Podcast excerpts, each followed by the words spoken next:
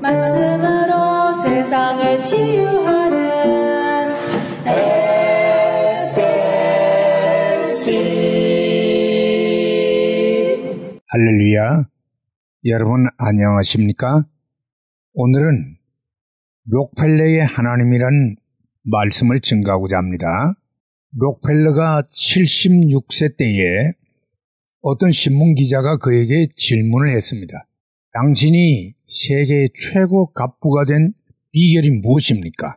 그때 록펠러가 대답하기를 저의 어머니가 남기신 세 가지 신앙의 유산 때문입니다. 그 첫째는 철저히 하나님께 11조 헌금을 드릴 것.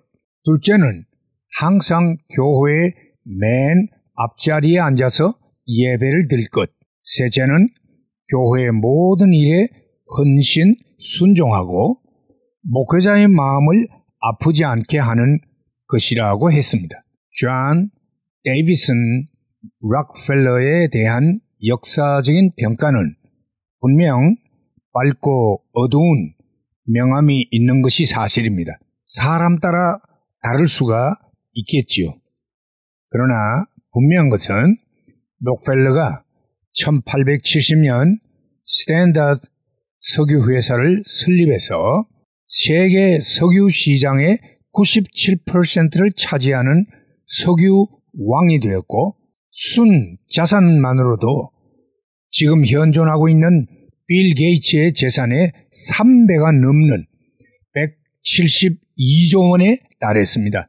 그의 11조 헌금만 계산하는 직원이 40명이었고 98년간 장수하면서 24개 대학과 4,928개의 교회당을 건축해서 하나님께 바치고 수많은 사회 사업과 자선 사업을 감당했었습니다. 맨하탄의 서쪽 허더슨 강변에 지어진 그 아름답고 유명한 종탑을 가진 리버사이드 처치도 그가 그의 어머니를 기억하여 지은 기념 교회입니다.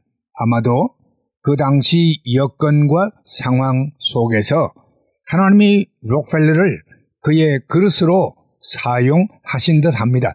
중요한 것은 그에게는 두 가지 남다른 요소가 있었다는 것입니다. 그 첫째는 분명한 신앙의 원리입니다. 그의 어머니로부터 훈계받은 세 가지 신앙 원칙은 그의 일생을 지탱시킨 동력이라 할 수 있었습니다. 그는 분명 사업가였지만 그보다 먼저 하나님을 믿고 경외하는 분명한 신앙 원리를 가진 신앙인이기도 했습니다. 그리고 또 한 가지는 그는 그 신앙 원리를 최선으로 지키려고 애를 썼다는 사실입니다. 적은 수입에서 11조 헌금을 하기는 수월합니다. 그러나 매달 수십억 원의 수입에서 11조 헌금을 한다는 것은 웬만한 신앙인이 아니고는 실천하기가 어려운 일입니다.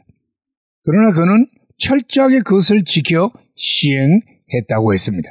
물질적인 복만이 축복이 아닌 것은 분명합니다만 한 사람이 하나님 앞에서 복을 받게 될 때에는 복 받을 만한 그만한 이유가 분명히 있는 것입니다. 록펠레는 분명한 신앙 원리를 가졌고 그것을 끝까지 지키려고 노력을 했습니다.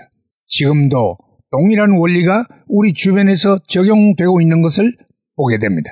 여러분, 오늘 우리도 오늘의 록펠러가 되어서 하나님 제일주의의 신앙 원리를 가지고 그것을 잘 지킴으로 하나님의 은혜와 복을 받는 저와 여러분이 될 수 있기를 주의 이름으로 축원합니다. 할렐루야.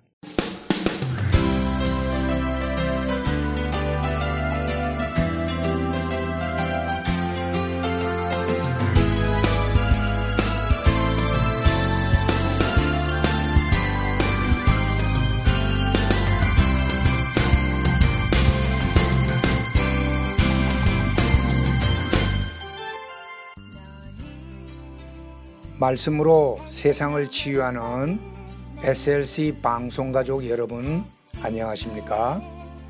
저희 방송에서는 보다 나은 여러분들의 신앙과 삶을 위하여 상담을 진행하고 있습니다. 신앙 상담이 필요하시거나 혹 기타 필요한 의견이 계시면 이메일 주소 slcb 9191 at gmail.com이나 카톡 아이디 slcb 9191으로 보내주시면 되겠습니다. 다시 말씀드리면 이메일 주소 slcb 9191 at gmail.com 카톡 아이디는 slcb 9191으로 보내주시면 되겠습니다. SLC를 늘 사랑해주시는 가족 여러분들께 진심으로 감사를 드리며 하나님의 말씀 전파 사역을 위해 최선을 다하겠습니다. 대단히 감사합니다.